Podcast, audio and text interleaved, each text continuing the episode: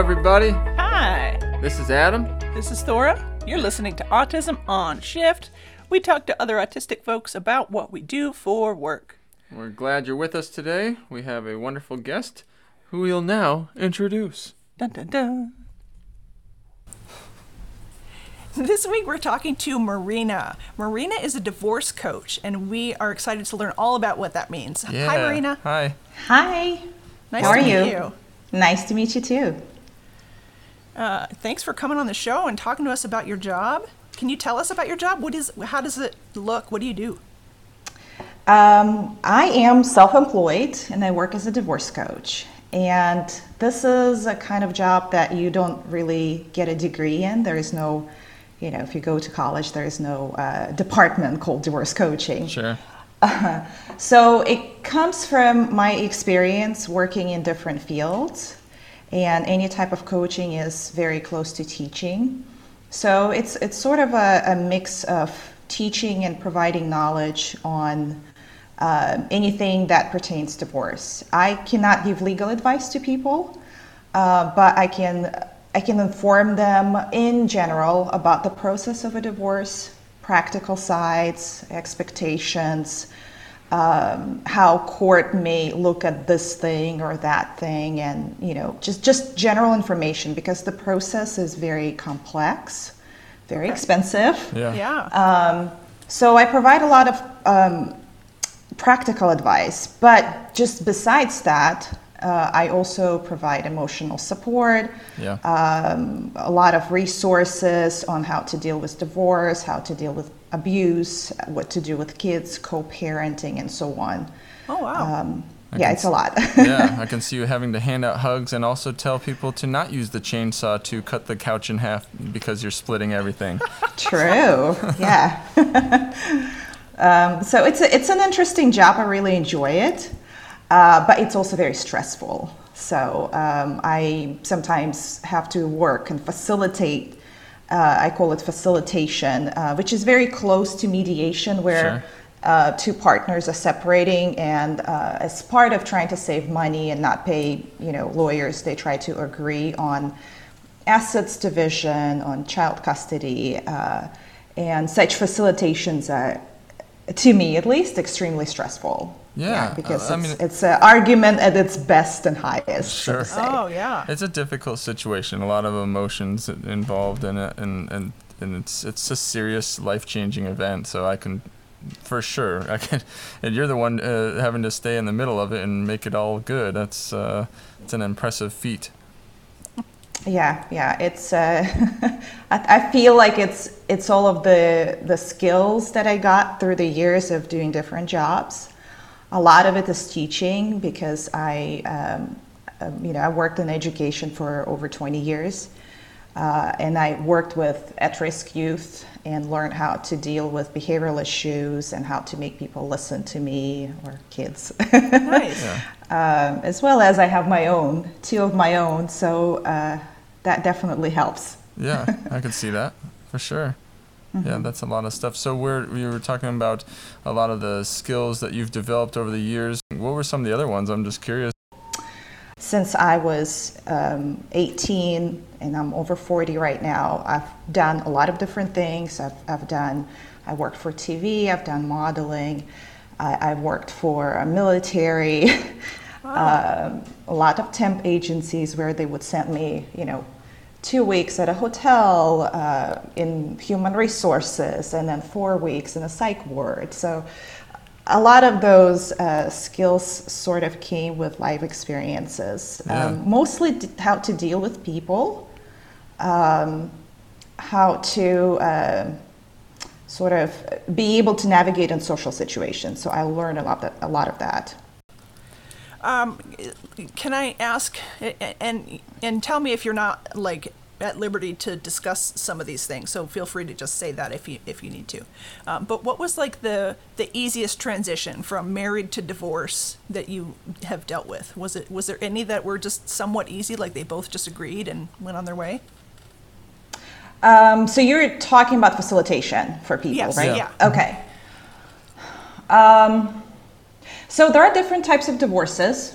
There are obviously people who just mature enough to understand that their relationships don't work anymore. Sure. And both of them decided to separate, but they want to make sure it's done correctly so they don't kind of fall into blame and shame and, you know, anger and all of that. So they hire people, professionals, and it can be done by a lawyer, only it will cost you about, you know, $400, $500 an hour. Wow. You can do a mediator, a divorce coach, a therapist, and so on. So those couples who are mature enough and already made a decision, both of them, that this is the end. Unfortunately, that's the way we're going. And we really want to keep the relationship sort of civil, or if there are any kids involved, we really want to concentrate on kids and make co-parenting work. Those are the easiest cases. Oh, good. Yeah. Very small percentage, unfortunately, though. Okay. So at least from my experience. Yeah.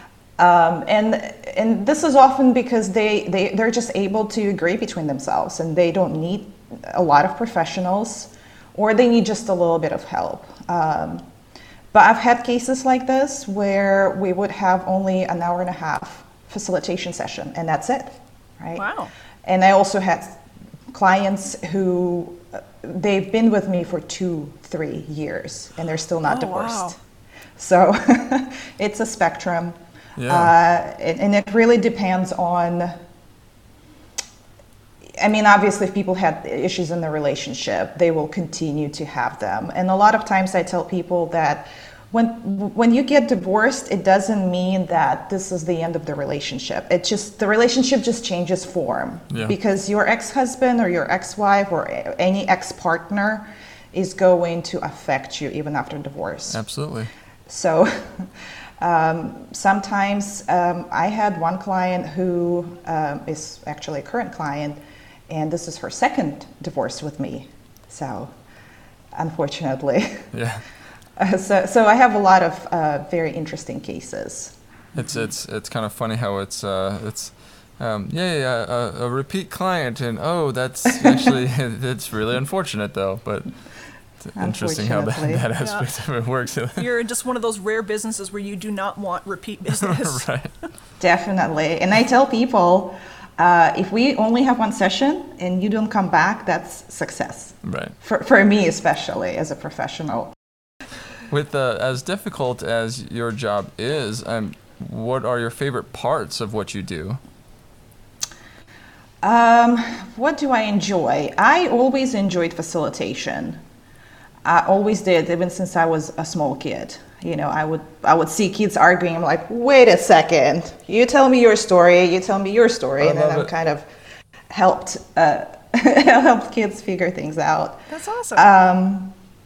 I enjoy analyzing situations, and that's also part of the job. So I work individually as well, and I offer situational analysis, where a person would call me and tell me, like, this is what's going on in my family. Like, I have no idea what this is. I think I just need to file for divorce. And I can analyze it. I am not a therapist, and I cannot be a therapist. But psychology is one of my hobbies. I read a lot of books on psychology. So I can help them figure things out, and I would suggest, I think this is because this is what's happening, or that is because this is what's happening. You need to see this type of psychologist, you need to see maybe to do some couples therapy. So I give suggestions to people and resources from that analysis. So that's what I really enjoy in these situations. When people hire me, I can tell them what is happening and predict from the behavior of both parties how it will look like, or how your soon-to-be ex-husband, ex-wife, ex-partner is going to react to this thing that you're trying to do right now. Oh. And if we offer this thing to him, he probably will do, or her, or whoever, right? He probably will do, and I use he because majority of my clients, I would say 99% are female. And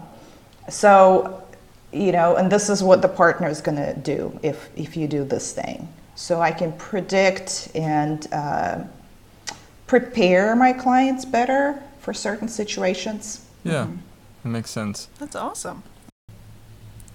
So let's talk about, like, how do you feel about what you do? What like you like it, and it's helpful to other people, so it's cool. But what is it? How does it feel when you do this? So when I asked the question, how I feel about working for myself and doing what I do, I kind of tell them, like, do you know, like, that feeling when you're really high, like you feel like elated and excited. So that's an indicator for me that I'm doing what I'm supposed to do, yes. Something that I like. So when I finish working with clients, I get that feeling, that natural high. Yeah. When I'm driving home and I'm like singing and I'm like, hey.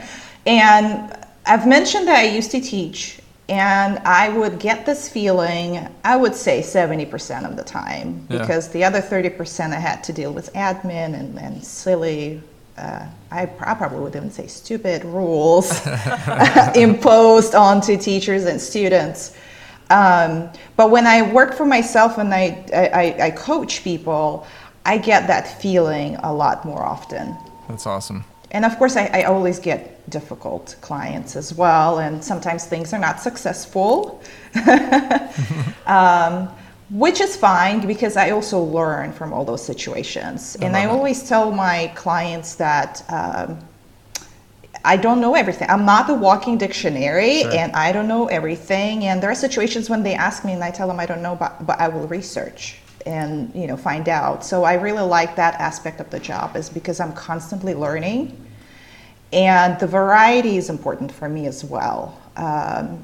That's what kind of was on the downside about teaching for me. I used to teach kids, for a while I taught ESL to newcomer students, so they didn't really know anything. So it was a lot of classes like, say, banana, you know. So it gets very repetitive and boring, because it's the same thing over and over again. And with this job variety, it keeps my interest. Yeah, that's a common theme in our guests, is people just want to keep learning. Yeah. So that's something that always attracted me, and I think that's why I wasn't, like, too devastated about changing jobs every 2 years. Yeah. Because I was like, well, it's sad I have to leave, all these issues happened, but at the same time, I'm doing this new cool thing, so. Totally. Yeah, you can get a lot out of that from place to place. Thor knows all about that. I tend to stay in. The hardest part, though, is when you have all these different random things, trying to piece it together as, like, a set of skills on a resume. Because other people can get a feel for your skills. Like, when you actually get the job, it's pretty obvious you bring a lot to the table when you've had a lot of these different things in your past. Yeah. But putting it on a resume would be. But when you say, like, oh, I worked as a chef, and then I went and I worked as a construction worker, and then I worked as a if you have, like, things that are so different, people don't know how to put together the skill sets that come from those things. They just think, oh, this job equals this and that job equals that. But, like, if you, like, outline it for them, outline it for them. That's what I used to do. So before divorce coaching, and I didn't become a divorce coach right away, it kind of transitioned for me. But writing resumes for people was part of my job before, because I started as an educational consultant. And I was helping people either finding schools for their kids, because the system of education is very complex. Yeah. And my personal specialty is non-traditional education. So anything that's alternative is up my alley. And then it sort of transitioned into helping kids getting into colleges. And then I got, clients who were immigrants. I'm an immigrant myself. So I was helping immigrants to either apply their degree to jobs here in the States or going back to school. And part of that was writing resumes. So if someone's coming from another country who worked a job that doesn't really exist in the States, I had to word it a specific way so it would fit the job that they're looking for. Yeah. or a lot of them start as volunteers. Let's say you volunteer at a library at your school, how to turn this volunteering job into something that's presentable and applies to the job that they're trying to get. That was part of my job for some time. Nice. That's awesome. It's really funny. I was when you were talking about those skills and putting them together, I was like, I bet you Marina would be really good at that. And then you said what you said. That's hilarious. That's awesome. How did that transition to where you are come about then? So I was an educational consultant for a long time. Okay. And eventually, I started getting people who were seeking my advice on education, but they were coming from divorces, because there are a lot of people who are stay-at-home parents who don't have any education, or they have not worked in their field for many, many years. So, they would come to me and they say, well, I just got divorced, and I worked as an accountant 25 years ago. Right. What can I do? So it started like that. And this sort of transitioned into just life coaching, because it's not really educational consulting. And also, if someone is going to college, doesn't matter what the age is, colleges are so expensive nowadays. It's a major financial decision for a family. Yeah. So I started coaching more, what can you afford? How is it going to affect you? That means, you will probably have to get two jobs and so on. So life coaching, it turned into life coaching. And then I started getting a lot of people going through divorces, and could be partially because I myself went through a divorce.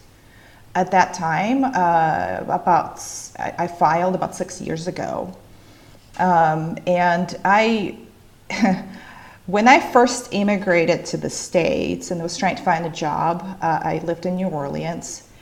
I had a period where I tried different things, and I finally landed a job at a law firm. So I worked at a law firm as a legal secretary, and they specialized in divorces. So I kind of, knew a little bit about it. Sure. I took some paralegal classes.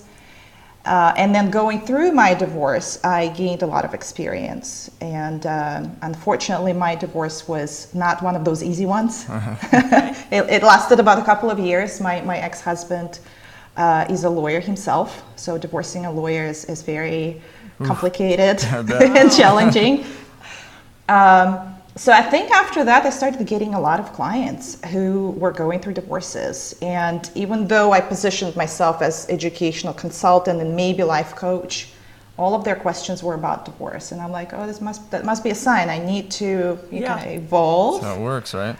And I became a divorce coach. Awesome. Do you think that, because I hear a lot of that, whoever stays home with the kids, with the, how you were talking about, I had accounting 25 years ago, do you think some of that might change with the changing landscape of, after the pandemic, people are staying home, working from home much more? Do you think there'll be more possibilities for people to, I don't know how to ask that question. To re-enter the workforce? Yeah, to re-enter and to change the way it's been in the past?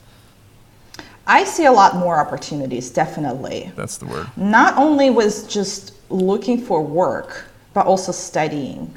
Because if you haven't worked for 25 years, there is a pretty high chance you probably need to go back to school at some point, do a refresher, additional certification.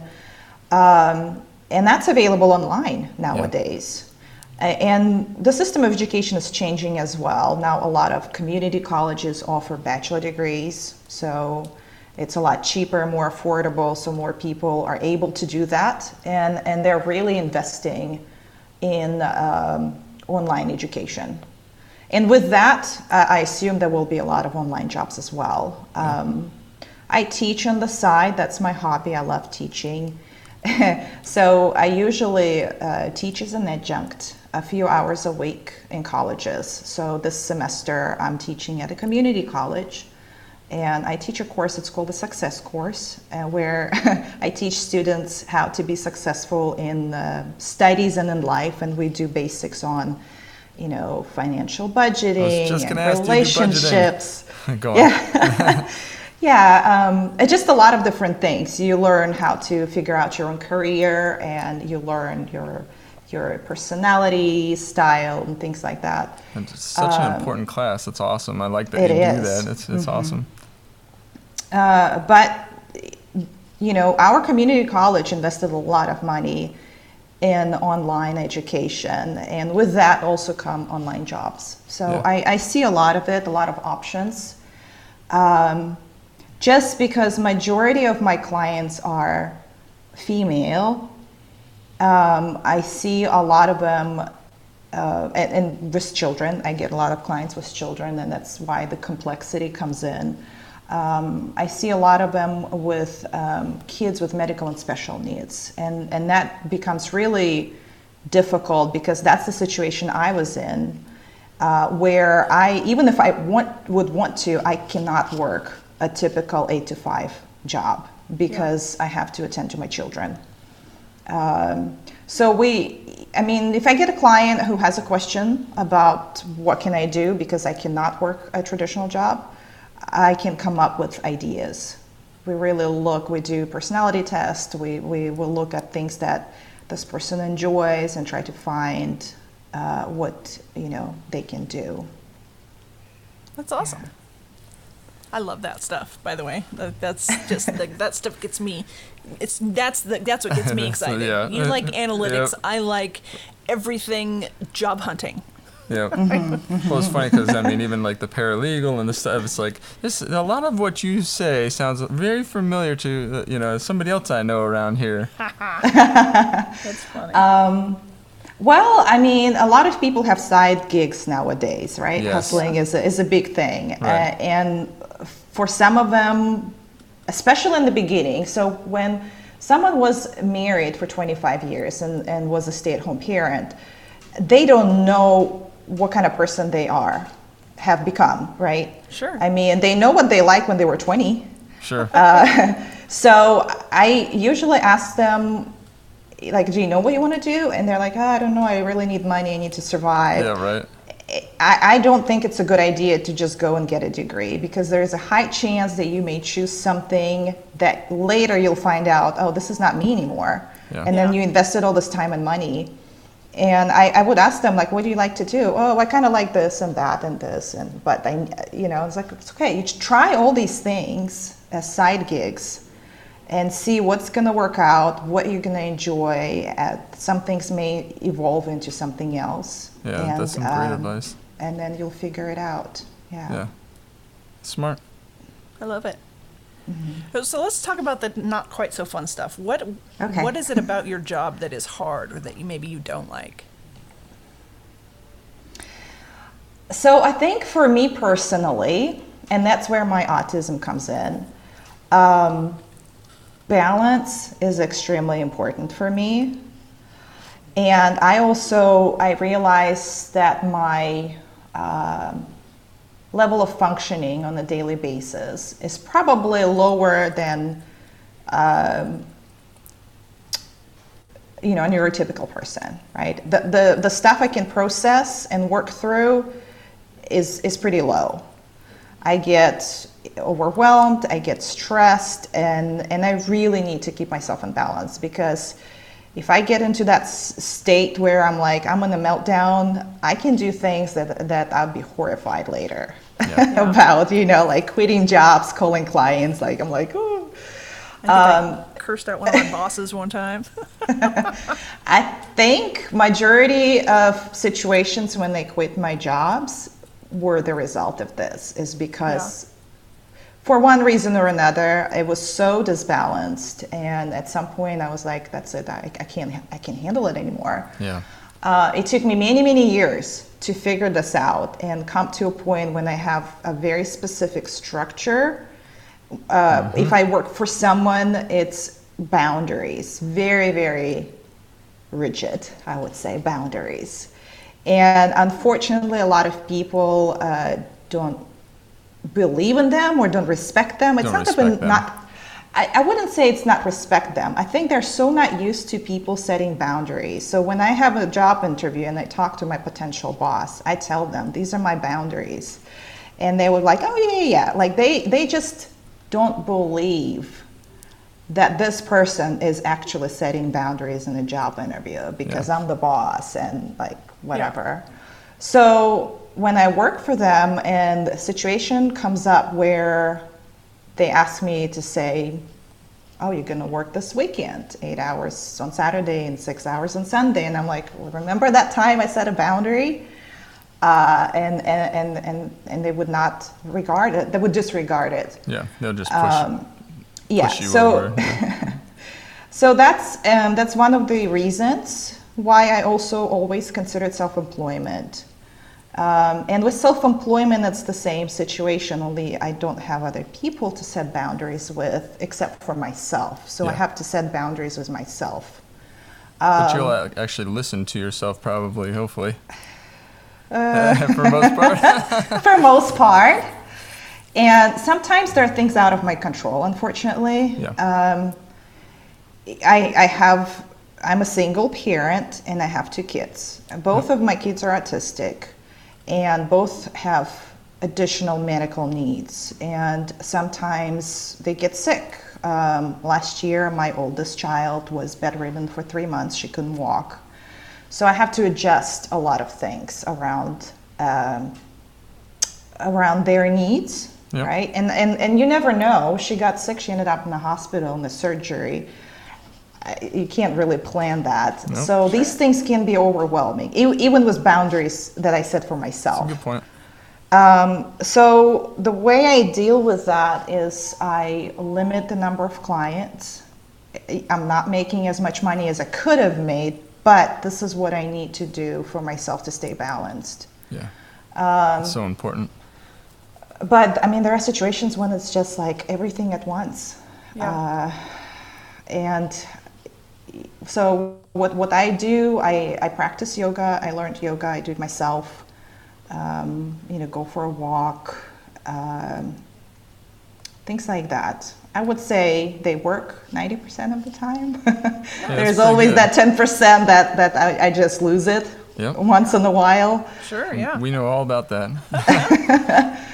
But being self-employed, it's balance because there are clients who only can see you on weekends, and I have to figure out what I'm going to do with my kids on the weekend. And clients who want to, especially with divorces, they're like, oh, I can't talk to you in front of my partner. I need, the only time I can call you is like midnight when I'm going to sneak out for a smoke, but really it's going to be a phone call. So I sometimes have to adjust my schedule, and that probably is the only challenging part of my job is not having set hours. Yeah, I can see that. Which is originally something I looked for, but it kind of backfires on me as well. Sure. One of those good and bad things. Mm-hmm.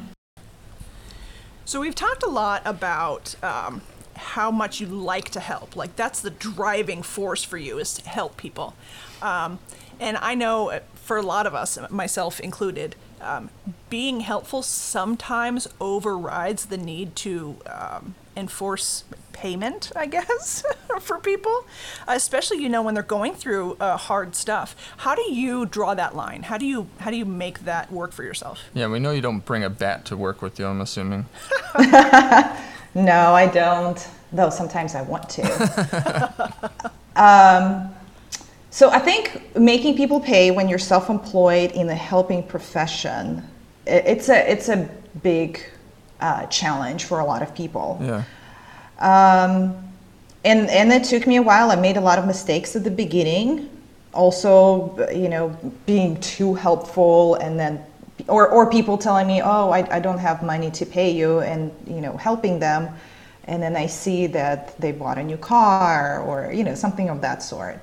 So I guess I had to reprogram myself. And I've heard a lot, and it's a cliche phrase, but when people say, if you really want help, you'll find money for it. Yeah. I found that a lot of times that's true. Yeah. Okay. So obviously there is a percentage of people who are truly, in a horrible situation, they have no money, and usually these are abusive situations. So I volunteer for free for a nonprofit organization in Texas that helps women who end up in an abusive situation. And I would do one or two free phone calls. And if someone reaches out to me and it's truly a situation when they're cut off everything, they cannot drive, they're not allowed to drive and things like that, I would reroute them to that organization, and they're able to talk to me through the organization. Good. But any kind of private client who is able to pay, it's the same boundaries. I set strict rules, and they have to prepay. So my thing is you prepay at least for an hour. So some facilitations that I have, they may be long, because you never know how fast, how fast you will be able to help both parties agree. So there is a sort of prepayment. So facilitation, I would ask them, you have to prepay for 2 hours in advance and pay the rest later. And private clients, it's, if it's an hour, you just pay and then set an appointment. With facilitations, when there are both parties present, that gets trickier. Mm. Because technically, if you look at fairness of a situation, they have to split 50-50. Right. Yeah. But I've had a lot of situations where one party gets pissed off and they're like, whatever, I'm not going to pay. So I had these situations before, and we cover that prior. And I'm saying, if this happens, one of you will have to cover, and then you sort this through with your spouse. So later. You're not stuck in the middle. Yeah, I don't want to get stuck in the middle. Yeah. So what is that, in the contract or something? There is a contract. If a lot of facilitations are done online right now, so I do like a little recording and I save it where they, I'm telling them, you must be aware this is what's going to happen. I wouldn't say I had a lot of situations where I partially did not get paid, but there were a few. I had a facilitation a few days ago where the husband told me he's going to pay me his 50%, and he didn't. So the wife sent the money, and they're trying to work that through between themselves. But that's a real situation, yeah. Well, it's got to be hard though, because if you're a facilitator, you're supposed to be unbiased, and mm-hmm. if one person is paying you and one person is not, it's hard to show that you have been unbiased, right? And that was the question from the husband, because the wife was the one who found me. Yeah. She was the one who prepaid, so obviously he had a question. Yeah. And, I have my rules of ethical conduct, and I tell him these are my ethics. You can look up reviews about me. All of my business depends on how trustworthy I am. So obviously I would not want to be biased or lie to you, right, or whatever, because I'm going to lose my business. Yeah. Yeah. So when I state all these things, it's up to the person to decide to believe me and go ahead with this or not. There's a little bit of trust that has to happen. So we before we talked a little bit about how autism can hinder you at work and some of the things that you do to help yourself. The more enjoyable part, how does autism help you with your business? How does it help me? It's really difficult to me to say if this is specifically autism or just me. Okay. I am judging by what I've read, the research I've read, because some of the characteristics are usually described as autistic characteristics. So I think the way I see things are very different. How things are structured and how they're organized, I see it differently. And I would even say sometimes I see, like if you imagine an onion, most people see the outside, and I have the autistic vision. Like I can see all the layers. Yeah. Nice. That's how I usually explain it. So when I was younger, I had so many issues with that, with the way I viewed the world. I really loved reading and writing, and I took a lot of classes in college where we had to write essays. We had to read a book and analyze. And I always had so many troubles because everyone would write this essay and analyze it in this one way, and I was the only one who saw it in a different way. And and I didn't get great teachers, unfortunately, so they would argue with me. I've had that exact thing happen. Yeah. So that was an issue for me when I was younger, but I sort of turned it into a good thing later because I realized, well, I'm able to do this. So and some people appreciate that. So if I find people who appreciate that, that could be my job. Yeah, absolutely. That's a good point. Yeah. So, I mean, these were my experiences, and it helped me when I was teaching, I think. Being able to have that different point of view. I mean, I get the neurotypical point of view. It's easy. Like if I'm teaching something, you open a textbook and this is the analysis, right? Like I know this. Plus, I can see, oh, it can be this way or that way or that way. So I had kids in my class who were special needs, and I had autistic kids as well. So it was, I guess, helpful for me to be able to validate everyone and every different point of view. That's actually awesome. Yeah. More teachers need to be like you. Yeah.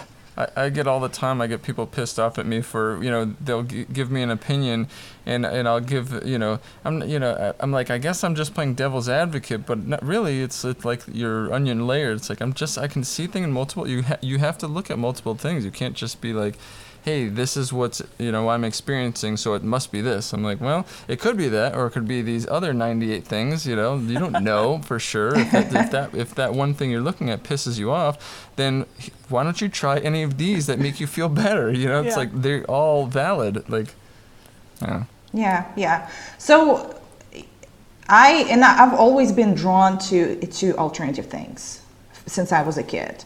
And that's why I'm so into alternative education. And when I speak alternative, I'm not talking about alternative schools for behavioral issues. Yeah. It's more of a non-traditional approach, schools, progressive schools. And I've read a lot of research on, how they teach, what they use in class. I've tried it in a regular public school in my classes, and I personally found them successful, but they were so far out for my admin that, they would okay me to do things. And the first year they would come and observe and like, huh, what? And they, and second year, that's when it would be like, oh, we really enjoyed the first year, but let's just to kind of wrap up on these things and do what everyone else does. Yeah. So, but being able to use a lot of alternative things and the way I view the world, I felt that it helped connection with students. And on all of the evaluations I had at the end of the school year, that was the highest one for me. Is I'm able to connect because I'm able to connect to all of them, not just a part of the class. Yeah, that's awesome. It's a big positive of autism is being able to see from all these different views. Yeah. Another one, I kind of think it's part of autism is. I can see how different people have different ways of learning, absorbing, acquiring information. Traditional school is usually built for audio sequential learners because it's a lot of talking and a lot of listening. And that I don't learn this way. I cannot. I actually have APD. I'm not fully officially diagnosed, but my audiologist suggested that, and we don't have a lot of services for adults, unfortunately. Getting diagnosed as an adult with all these things is really complicated. Yeah. But I have issues with auditory processing, so you know, it's a, from what I understand, it's a common comorbidity with autism, and, you know, having that helped me to communicate with people, especially teaching, being able to offer them variety of different learning, you know, opportunities, not just like, oh, listen to me. I use a lot of video, I use a lot of like tactile things, sort of like Montessori, I guess, because Montessori believes in all these different ways of learning. I love that kind of stuff. Yeah. So let's wrap up with your best advice. You could be talking to people who just learned about their autism, maybe people who are just starting the workforce, or even autistic people who want to be self-employed. What would you tell them? So my advice will be probably first to figure out what your threshold is in regard to your own balance. Okay. Ah. Smart. So, and it doesn't matter whether you work for yourself or going to work for someone else, and especially like if you're an adult, you probably already know how much you can take. Yeah. And work with that instead of pushing yourself and kind of trying to fit yourself into more a traditional model, like I have to work 8 to 5 and, you know, and everyone works on the weekend and that's what I have to do. Instead of that, just figure out what your threshold is, what your, you know, balance is, and then set boundaries for yourself and other people as well. And it's a very risky and also brave thing to do, I think, because sometimes it may end up in a loss of a job. Yeah. But if you continue doing that, eventually you will get to a point where you either work for someone who really respects you and you have a really high quality of life, or you work for yourself when you created the right environment, and you will thrive in that environment instead of completely, you know, just stressing all the time. And I'm on the path to that. I've had moments, days, weeks of experiencing that. It's not perfect, obviously. There are things I cannot control, but being able to kind of step into that even for a little bit, and feeling what it's like, I was like, yes, this is how it goes, and that's my advice, to be brave enough to try that out and see if it works for you. Mm-hmm. That's awesome. That's great advice. I love it. Are you willing to tell our listeners how to find you? Do you have a website or socials that you'd like to give people? Yeah, I might. So my regular website, and it's divorce coaching website, although I do help with all kind of issues and questions, education, life coaching. It's just like my name. It's Marina McAdam. It's MarinaMcAdam.com. And I'm on Facebook. It's Marina McAdam Divorce Coach. I do have a group on Facebook, and that's also the name of my Instagram at Divorce Forward. So that's my group. Nice. How cool. Like that. Yeah. Yeah. Awesome. Thank you so much. Sure. Yeah, is it okay if we put all those links in the show notes so people can just easily find them? Okay, yeah. Awesome. Perfect. Thank you. Awesome. Thank you so much for being with us. We had a really good time hanging out with you. Definitely. Thank you, Marina. Thank you. I really enjoyed it as well.